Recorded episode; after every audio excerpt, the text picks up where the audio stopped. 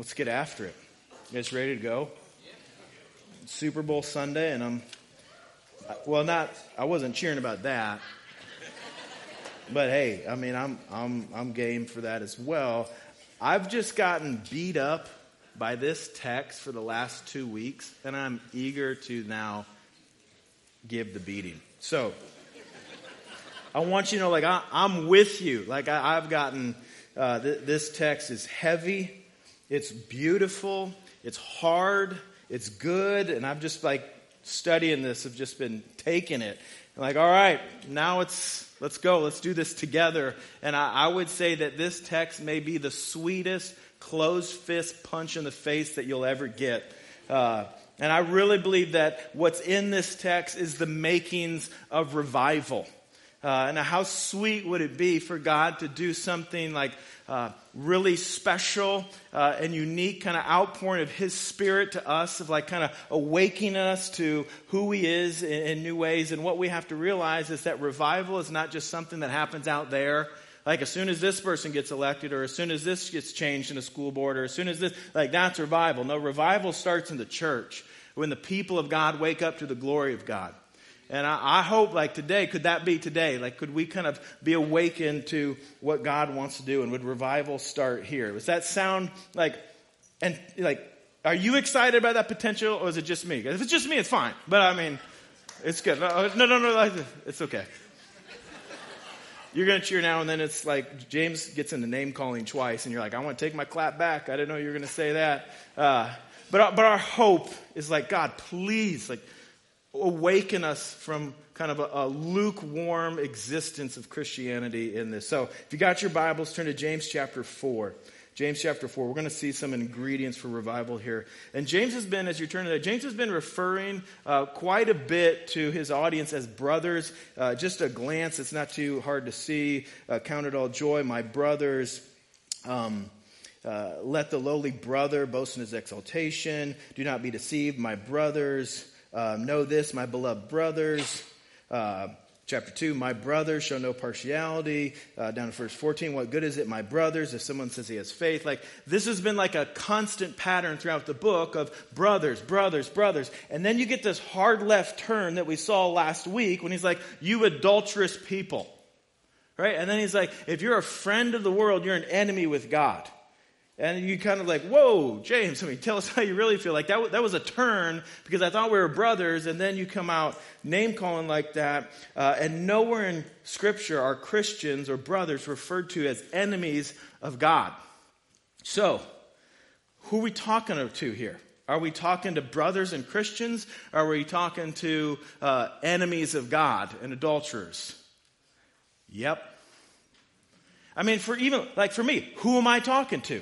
Today? I mean, do you think everybody in all three services is a genuine, born again, regenerate follower of Jesus Christ? Or are some people just here? And they've just been here for a while, and they're just kind of going along with the show. And so James is addressing uh, both those kinds. In fact, from the beginning uh, this book, he's been constantly kind of contrasting true faith with false faith.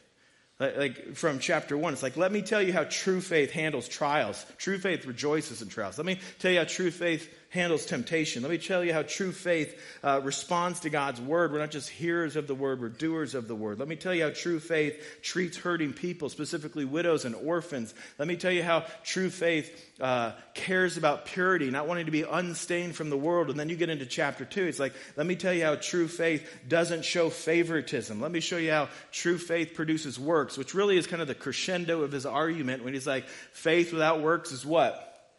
It's dead, right? So you get alive faith or dead faith or true faith or fake faith, however you want to say it. But he's been doing this contrast. And then you get into chapter three. It's like, let me tell you how true faith affects even your mouth and the taming of your tongue and how you speak. And let me show you how true faith uh, grabs hold of a wisdom that's from above that shapes all of life. So he's been contrasting kind of true faith and fake faith, which kind of pushes or thrusts the question upon us do you have true faith?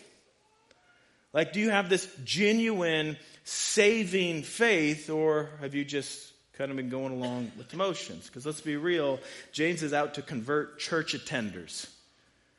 Like he's like, you may be here, but, you're not here, right? And you may be here, but you're not here. And, and just to be honest, in a room this size, there's some of you that are here, but you're not here. And you're here, but you're not here. And my hope is like, could, could today be the day where like the lights come on, uh, there's a spiritual awakening, like I get it, I see my sin, I see God's holiness, uh, you go from death to life, maybe, maybe it's today, or, or, or maybe it's like you've kind of lived in this lukewarm Christianity and you kind of get woken up to the holiness of God and how your life should be uh, all in for Him, that all of life is all for Jesus, like could that be today? Like I'm, I'm hoping that this text kind of does that in our lives. So let's, let's get into it. Uh, we just got four verses six, seven, eight, nine, ten. Five verses. My math is not strong. Uh, we're going to start with verse 6.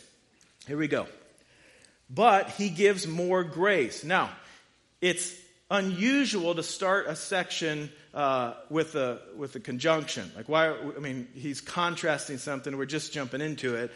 What is he talking about? So we understand the context is before there's an accusation that you're an adulterous people, that you're being unfaithful to God, and that you're a friend of the world that makes you an enemy of God, and yet God is still jealous or he yearns for what is his. You are his. Your worship belongs to him. And now James is getting into so, how do you recover from spiritual adultery? So that's true, but, and then he goes on, he gives more grace. How do you recover? Like, you got too friendly with the world. You, you, you started to kind of follow the world's ways, the world's systems. You, you look like the world. You celebrate with the world. Whatever's popular in the world is popular with you. You, like, you kind of bought into that. And now James is kind of calling us out, and then he's getting into the remedy. Like, what's the, what's the solution? What's the rescue? What's, how do you recover from spiritual idolatry? And the answer is in those, that first section. What is it? It's grace. Right? He gives more grace. He gives great, like we get grace. And that's, that's awesome. We love grace. Let's pray. Go home. Please don't say any more, right? Wrong, right? As he says some more. We need to like pause, slow down a little bit, and ask some more questions. Like, who does God give this grace to? Like, look at the rest of verse 6. But he gives more grace Therefore, it says God opposes the proud, but he gives grace to the what? Humble. So he's saying there is a pride, an attitude of like, I run my life. I decide what's right and wrong in my life. I'll, I'll, I'll be in charge of me. Kind of pride that's like, yeah, that's not a recipient of grace. But the humble, the humble does receive grace. So are you, are you humble? Are you this type of humble? I mean, are you the type of humble that lays hold of the saving grace of God? How do you know? What does that type of humility look like? Because humility is a, a driving emphasis in these texts. In fact, he starts with it and he ends with it. Look at verse 10. He says, Humble yourselves before the Lord, and he will exalt you. So, humility is promoted in verse 6. Like, this is the way that you find grace. And then humility is actually commanded in verse 10. Is like, uh, this will lead to your future exaltation. So, humility is seen as a good thing, but that what exactly is humility? So, you got this humble sandwich, or, or it's bookend with, with a talk of humility. And then you got three verses in between there. Uh, and that's where James unpacks what he actually means when he says humility or humble. He's going to describe it to us. He's like, this is what I mean when I call you to be humble. And as if, like, you're a spiritual adulterer, that you've been unfaithful to God, that you've kind of fallen in love with this world, he's saying, here's the remedy. Here's the solution to that. So let's, let's get into this. Uh, verse 7. Here we go.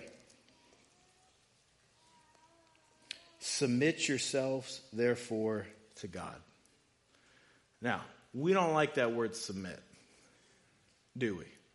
It's this idea that I'm not in control. Someone else is calling the shots. So there's kind of a reaction against that. Uh, we're not seem to be too friendly with that word. Submit is to line up under the lordship of God. You're God, not me. You're in charge, not me. You call the shots, not me. Like he's calling to like submit to the lordship of God. Now, notice there's not like neutral ground here. In the passages before, this is like, hey, you're a friend of the world, you're an enemy with God. You can't be like, no, no, no, like I'm with God, we're just friends. It's like, no, no, no, that doesn't count.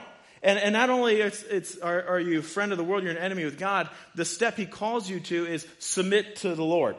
Submit, submit to the lordship of God. Like that's, that's the step. If you want a remedy for this spiritual adultery, it's not, hey, you were friendly with the world, start to be friendly with God. No, no, no. It's total surrender. It's submitting to the Lord, your God. Because listen, guys, Christianity is not a pick or choose religion. So I like this, I don't like this, I'm, I'm for this, but I'm not really for that. It's not on your terms. That, that's, that's the pride that God opposes. Like, you, you think you can put it on your terms? Your salvation is not a negotiation situation, right? Well, I, I can agree to this, but I can't agree to this. I can agree to this, but I can't. Like, no, it's total surrender to the Lord as Lord.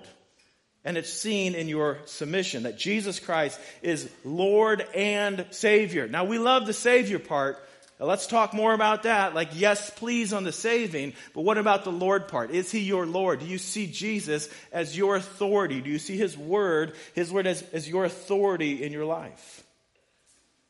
He's going to keep going. That's just the beginning. It gets even tougher and weirder.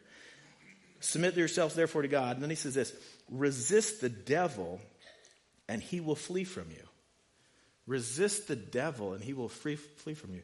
It's a little bit like you can't just name drop the devil and just move on. Like that's kind of odd. Uh, now, it may not be odd to you. I think for a lot of the world, it's like, I understand talking about God. I'm at church. I get it. But to just kind of mention the devil in a flyby, that can seem a little odd. Now, I don't want to surprise anybody. Uh, we believe in God. We believe in the Bible. We believe in the spiritual world. We believe that angels exist. We believe that demons exist. We believe that the devil exists.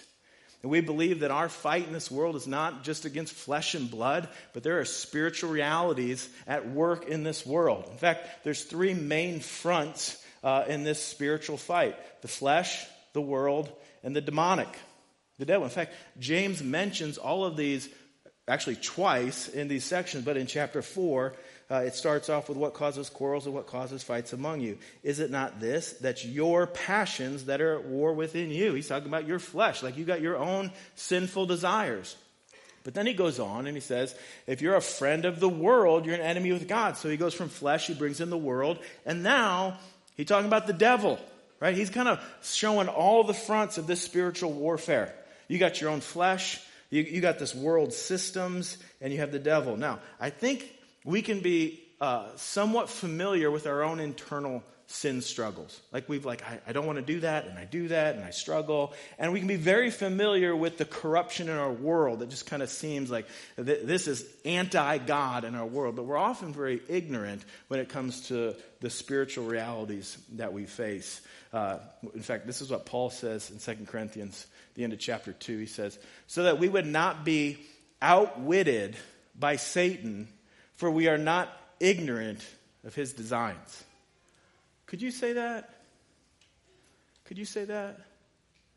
Or would you be easily outwitted because you are ignorant of his designs, his schemes, his plans? I think we should talk more about spiritual warfare, but we're going to get to some basics in this text like it's there. If you, if you pay attention, you'll be able to connect the dots. I mean, we're not going to dive into it, but, but it's there if, if you're listening. Now, James doesn't say resist the devil because he's of no threat to you and he can't do anything, but resist it. No, he's saying resist the devil because he's alive and active and a legitimate threat. He's a liar, he's an accuser, he's a deceiver, uh, he's described as like a roaring lion prowling around looking to devour somebody. He's talked about having schemes and plans. And he's saying resist the devil. But the pushback that James is saying is I'm not seeing a lot of resistance. I'm seeing a lot of cooperation. I'm seeing a lot of you just going along with this world thinking you're innocent, not seeing the spiritual realities underneath it. I'm seeing that, but I don't see a lot of resistance, and that's the idolatry that he's talking about. Now, you just go right along with it. You just jump right in. You're, you're just ignorant of the demonic underneath it, and you just cooperate with it. So, James shifts from uh, talking about the flesh to talking about the world to talking about the devil because we need to see the connection. In fact, here's how he does it at the end of chapter 3. If you look at verse 14, but if you have bitter jealousies and selfish ambition in your hearts, So he's talking about your own sinful desires that live in your own hearts. Do not boast or be false about the truth. That is not wisdom that comes down from above, but is earthly or worldly. Like that, your sin in your heart lines up with the sin in this world. It's earthly, unspiritual, demonic. It's like, oh, you got pretty dark fast. I mean, you're just talking about, yeah, we all have sinful desires. Yeah, I understand the world's corrupt. And then you went demonic really quick. Like, that, was a hard turn. But James is wanting us to see the connection. I'm telling you, church, your unchecked sin or your unchecked sinful desires, they lead somewhere. They lead, like in Ephesians 4, when he says, um, don't let the sun go down on your anger. Why not? Because it'd give the devil a foothold. Like you don't deal with the sin in your life, anger or whatever. It's like you're opening a door for, for darker realities to deal with in your life. It's like there's a connection there. Or if you uh, just go along with the world's values, it leads somewhere. It's not just the world, like there is demonic under the world connected to the world. In fact, um, uh, you guys I don't think a lot of you will. Maybe some of you will remember. Not our finest moment, but uh, a few years before I went to ASU, there was a national news of a point shaving scandal that happened. There were some players on the team, point guard and another player, uh, that connected with some students to play some bets. And they weren't going to throw games. We're still going to win games, but the games we should win by a lot, we just won't cover the spread and we'll win by less. And they made a lot of money and they were thinking, me and some other friends are just making some bets to make some money. But what they didn't realize is the mob was involved in that.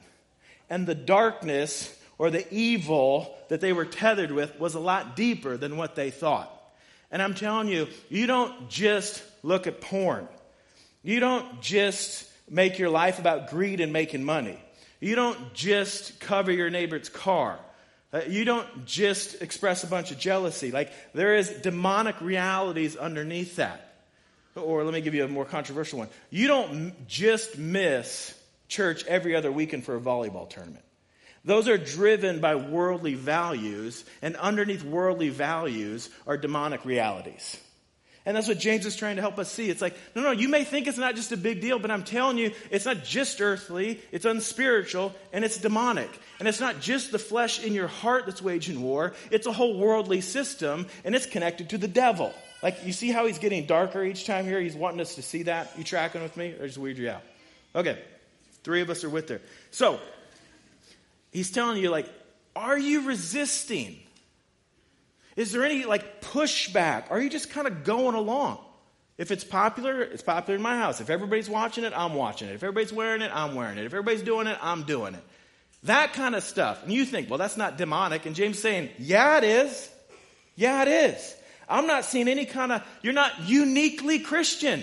You look like everybody else. You're just kind of going along with things, and you may think it's just worldly, but it's demonic. You may think it's just your flesh, but it's the devil is at work behind this, and he like see the weightiness of this. So, are you resisting? And I'm telling you, resisting is not just about saying no, it's more about saying yes. Look at next part of verse 8. It says, Resist the devil and he will flee from you. Draw near to God and he will draw near to you. Draw near. Now, throughout Scripture, especially in the Old Testament, and James is drawn a lot from the Old Testament, but this idea of drawing near to God is, is this idea of worship.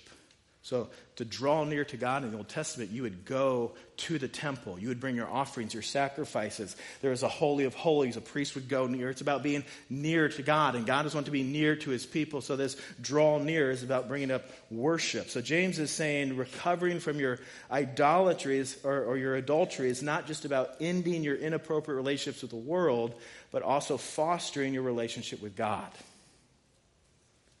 and they're connected. Like, don't make these two separate things. I should resist the devil and I should draw near to God. He's saying, no, no, no. You want to know how to resist the devil? Draw near to God. Like, like that's the activity of resisting the devil. It's connected. And, and guys, listen to me. We, we should be more aware of the spiritual reality and the spiritual warfare that exists. But there is a reason we don't get a lot in the scriptures about it.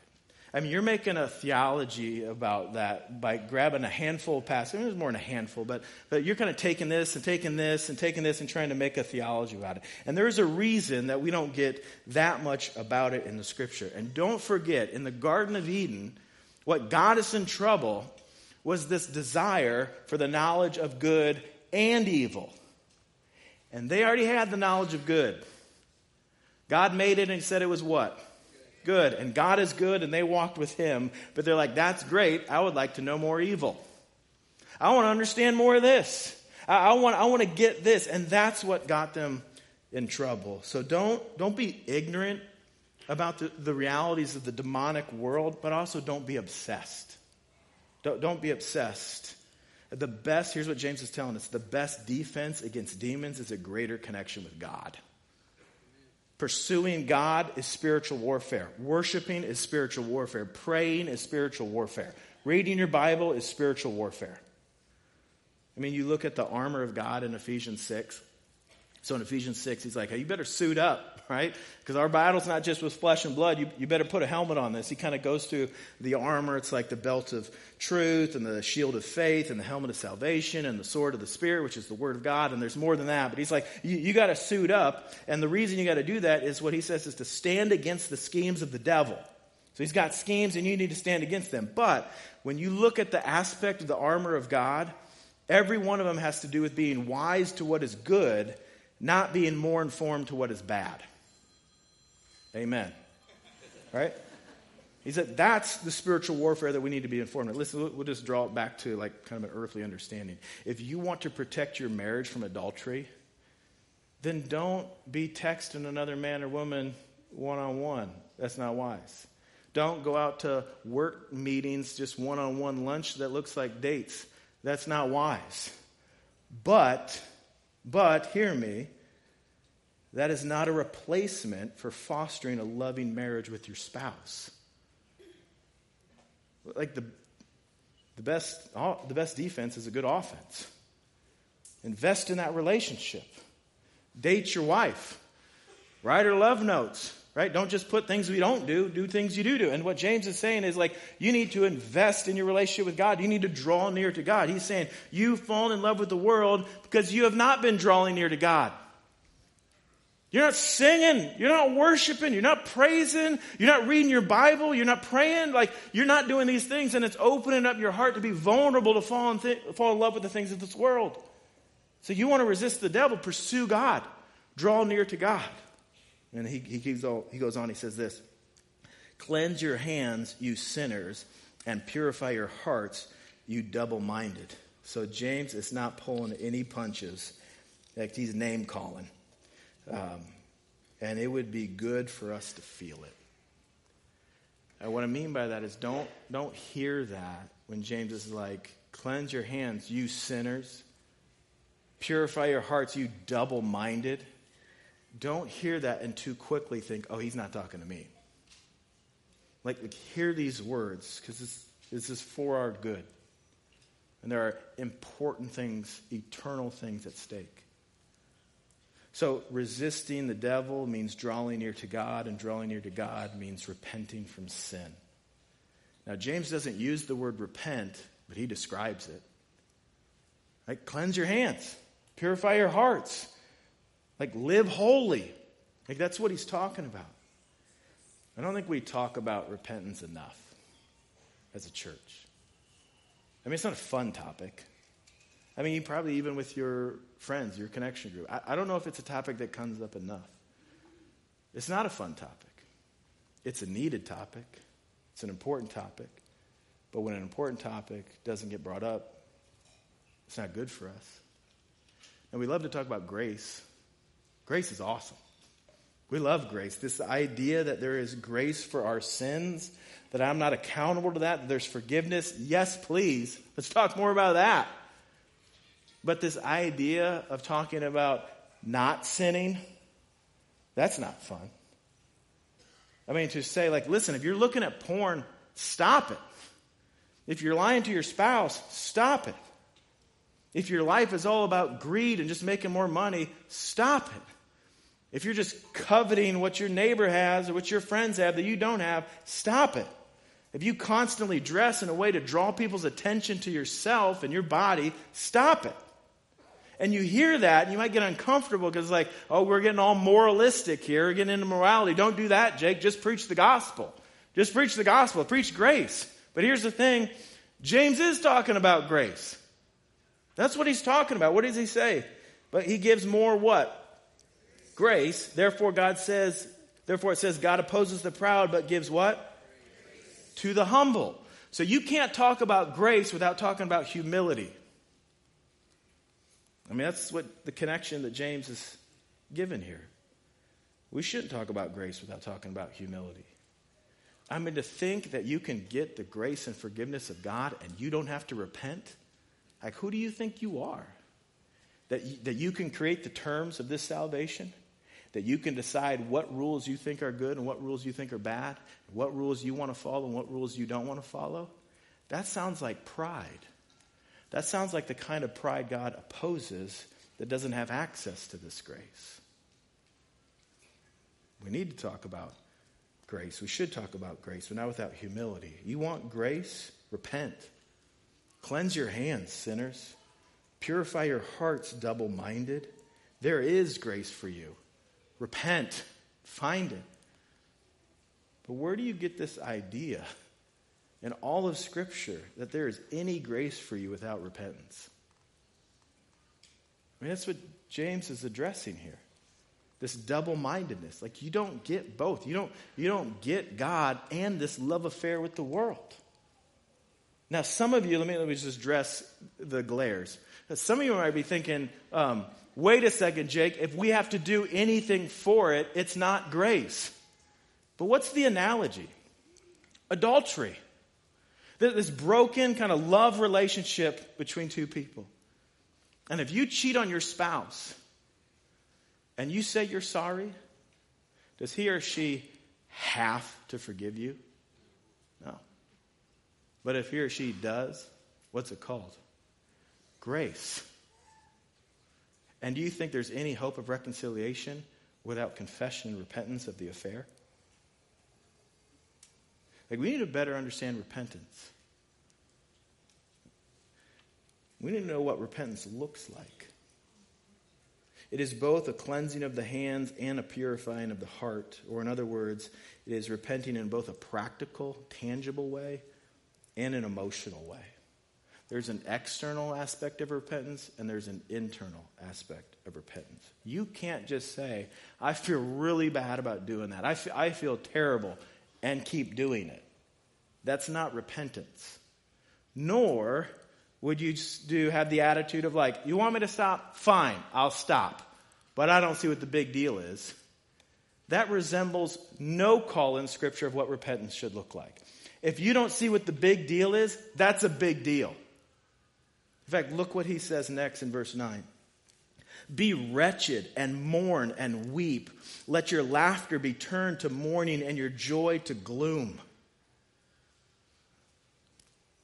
Now, he's not saying that the Christian life is one defined of just by depression and poor me and lament all the time. In fact, that would go against the predominant expression in Scripture of the joy of our salvation and walking in joy and peace. The fruit of the Spirit is joy not sorrow. But what he is saying is, I think you're all acting pretty happy when you shouldn't be. Because you're not wrecked by sin that's ruining your life and running your life. He says you got to hate sin. You got to hate it. You can't tolerate it. You got to have a disgust for sin. And I know you're like, well, I brought my friend, Jake. Usually you're more funny than this. There's just there's just like really weighty stuff in this text that I, I want to like be faithful too. I mean, when James says, Be wretched and mourn and weep, let your laughter be turned into mourning and your joy to gloom, what is he getting at? He's saying, Listen, a sign of spiritual adultery is that we take sin far too lightly. And Christ died for our sins. They're serious. And we spend time defending sinfulness in our life in the name of freedom? Oh no, I'm free. I can do this. It just shows like what I really want is to be as close to sin as possible without crossing the line. Not close to God as I can be. And we entertain ourselves with sin. Things we watch, things we listen to, things we read freely, like it's no big deal. We laugh at sin when it's not funny, when Christ died for it. We're like numb to sin. Like it's so common, it's all around us, it stopped bothering us. And get guys, I get there. It's one thing to like hate sin in this world. Like I hate the corruption that's in our government. I, I hate the the you know the wickedness that's happening in our world. It's a whole other ballgame to hate your sin. Like my lust, my greed, my insecurities, my pride, my jealousy. And I get it. There's like an enticement to it. I mean, that's what sin does. It kind of deceives us and lies us. And there's an enticement to it. But, but like when it like gets the best of you, do you hate it? I mean, do you hate it? Does it break your heart? Ah, like, does, is this true for you? Like, that you would be wretched and mourn and weep, let your laughter be turned into mourning and your joy to gloom. Does that speak of you when it comes to your sin in your life? And here's the thing, guys. Don't, don't miss this analogy because it helps us understand the heart of what James is getting at here. It's adultery, it's the breaking of this loving relationship. So, real repentant sorrow over our sin is not primarily a frustration with yourself. Can't believe I did that again. I'm not going to do that again. I'm, I'm better than that. I'm going to get this. A real repentant sorrow is not primarily feeling bad that you hurt somebody you care about. Real repentant sorrow is primarily a brokenheartedness that you offended your God your Creator. And I think we understand the action of repentance. You're doing something you shouldn't do, don't do it. But I don't under- know if we understand the heart of repentance. That we would be broken over our sin. We would weep and we would mourn over it. Because if you don't weep and mourn over your sin, it's a window into a heart that may be off. It shows that you're not just wanting to be good, you're wanting God. And there's a big difference between the two. A lot of people want to be good, not a lot of people want God. And you can be frustrated at yourself when you're not good. You're not good enough. You're not as good as you wanted to be. But that is very different than wanting God and wanting to honor God and not offend God. There's a big difference. There's a heaven and hell difference. Guys, I, I want you to get this because this is where I think we tend to go wrong, and I really believe it's a game changer. When we think of sin, we tend to think in terms of right or wrong, good or evil, in or out. Right? Is it right or wrong? Is it good or evil? Am I in or out? But that's not that's not helpful. I, I don't even think it's the most biblical view. I think it would be better when we think of sin to think of in terms of far and close. Far and close. Because God is the prize. God is the prize. And in His presence is the fullness of joy. And at His right hand, close, our joy forevermore. And when Christ says, Abide in me, be close to me, be connected to me, and I will fill your, like, I, I, your joy is incomplete, I'm going to fill it with my joy, right? And judgment is being cast away from the presence of God. Now, I get it, theology, like God is omnipresent, and even uh, away from Him, you are in the presence of His wrath, all right? But the analogy in Scripture is that away from God, bad, close to God, good. And get this, because th- this is the, the paradigm shift. Our sin hurts closeness to God. That's what it does. It's not just a right or wrong thing, a good or bad thing, an in or out thing. Our sin hurts our closeness to God. It hurts our intimacy with God. And we have to be people who crave closeness to God. Like more than anything else, I just want to be close to my Savior. I just want to honor my Savior. I want to walk with intimacy with my Savior. Like more than anything else, I want to be close to God. True faith wants God. True faith sees the beauty of God. True faith sees God as better than anything this world has to offer. And who wouldn't want God? To be close to God, are you kidding me? The maker of this universe and to know Him intimately? Who wouldn't want God? Who wouldn't want God more than that cabin on a lake stocked with trophy musky fish? Who wouldn't want God more than that four bedroom house on six acres? Who wouldn't want God more than that new kitchen? Who, who wouldn't want God more than being the person playing in the big game today, scoring the winning touchdown and having everybody scream your name? Who wouldn't want God more than a bank account big enough to fly to Tahiti whenever you wanted to? Do? Right? I mean, James is calling these first century believers out of spiritual adultery. Resist the devil. Resist your own flesh. Resist the systems and values of this world. Draw near to God. But, but, guys, you've got to get this. But the way that he does it is he does it in this way. It's like, look how attractive the God is that I'm calling you to be faithful to. Do, do you see how beautiful and awesome this guy. Because this is a hard text right? I mean he's already done name calling twice. There's been some some heavy blows thrown. Like this is a difficult text. And yet there is amazing truths in this text. There, there's four incredible incredible promises in this text. God opposes the proud but gives grace to the humble. Are you kidding me? In humility we would receive grace and forgiveness from god. That's amazing. Resist the devil and he will flee from you that's an amazing promise that this roaring lion, like when we stand in Jesus' name, runs, that he who's in us is stronger than he who's in the world. That's incredible. Draw near to God and he will draw near to you. Are you kidding me? If I take my pathetic baby steps in God's direction, he comes running towards me to have fellowship with me, to have relationship with me. It's just mind blowing. And then humble yourself before the Lord and he will exalt you. What an incredible promise that there is a future hope that fuels present repentance. Why do I turn from sin now? Because I got something so much better waiting for me. Like he w- will exalt me.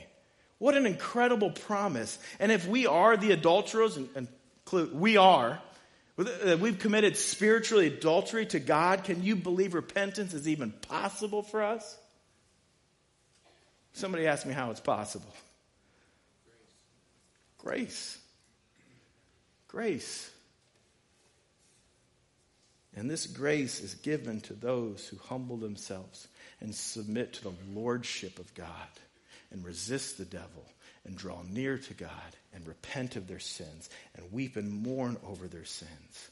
And you may be hearing them, it's like, yeah, that sounds great, but is there enough of it? Because you don't know where I've been, you don't know what I've done, you don't know how long I've done it. Like I'm, I'm too much of a mess. Let's look at, go back to verse 6. I told you we'd get back here. But he gives more grace. I want you to circle that word more. More of what? Like he didn't, he didn't answer that. The context does. But he says he gives more grace. More of what? More of your than your sin. God is a greater Savior than you are a sinner. Listen to me. It doesn't matter what you've done, where you've been, how long you've been doing it. God's grace is sufficient for you. His, it's sufficient for you. In fact, some of your translations may say a greater grace, because that word more in Greek is megas. It's where we get our word mega. So what James is saying is God gives a mega amount of grace. He gives an extraordinary amount of grace. Like a spouse who has been cheated on, her heart has been broken, and yet she still says, I forgive you. I love you. And I still jealously yearn for relationship with you. But it's even more than that. Because God is not a, a, fellow sinful human being. He is a perfect, holy God. And yet, in His grace, He looks at us and He says, I love you, I forgive you, and I still jealously yearn for relationship with you. How awesome is our God! You know, in this short section, there's 10 commands, there's four amazing promises, two name callings. But let me sum it up for you hate sin, love God, find grace. Hate sin, love God, find grace. And perhaps the newest aspect of that is the first part. Love God, great. Find grace, would love it. Do you hate sin? Do you hate your sin? If you get a better grasp of what James is saying, you could put it like this passionately hate sin, wholeheartedly pursue God, find mega grace. And, church, this is the stuff of revival. It's the stuff of revival. Like when we, and this not, not what this world is doing, but when we get serious about our relationship with God, when we get serious about hating our sin, when we go before God, it's like, I am the adulterer. I am sorry. Please forgive me. Have mercy on me. And we find the refreshing grace of God. So when we take communion, why is it such a violent memory? Have you ever think about that? Why is the memory of Christ's sacrifice meant to be so violent? It's like, this is his body. It was pierced and broken on our behalf. This is his blood. Like, why is it so violent? Because in this remembrance, we remember how serious sin is, how serious your sin is, how costly sin is. And I hope, like, when we take communion, that it would mean something in that. Like, you would, you would have a renewed, refreshed hatred towards your sin. Like, I hate it. Like Christ died for this. I want to help kill it. I want to drag my sin into the light and curb stomp its face. But, but also, it's not your blood. It's not, it's not your body that's broken. It's Christ's blood. And it reminds us how amazing is His grace that He would take what we deserve. And I hope it would be this revived, refreshed appreciation of grace. And it would stoke up our worship that we have an awesome Savior. And it would be the beginning of something special in you and something special in us when we take our sin seriously and we take our God seriously and we say, God, you are better than anything this world has to offer, and I want you more. And I will weep and cry over my sin, and I will draw close to you, my Savior. And if we, if we get that, church, I'm telling you, more than any kind of programming, any kind of funding, any kind of thing we could do as a church. It's nothing. Revival is about a group of people who are going to take their sin seriously, they're going to take their God seriously, and people that do that are going to experience mega grace. Enough that flows in us and overflows out from us. That's the church we want to be. Let's pray. Father, I pray something I can't do. I, I can yell, I can teach. I can't convict. That's a work of your Spirit. And I pray that any of us in this room that are taking our sin lightly in the most loving way, would you chastise us? Would you wake us up to your holiness? Would we come to you in repentance? And can, can we run to you in repentance because we know that we would find mega grace? So stoke our hearts for you. We come back to you in worship. We pray this in your name. Amen.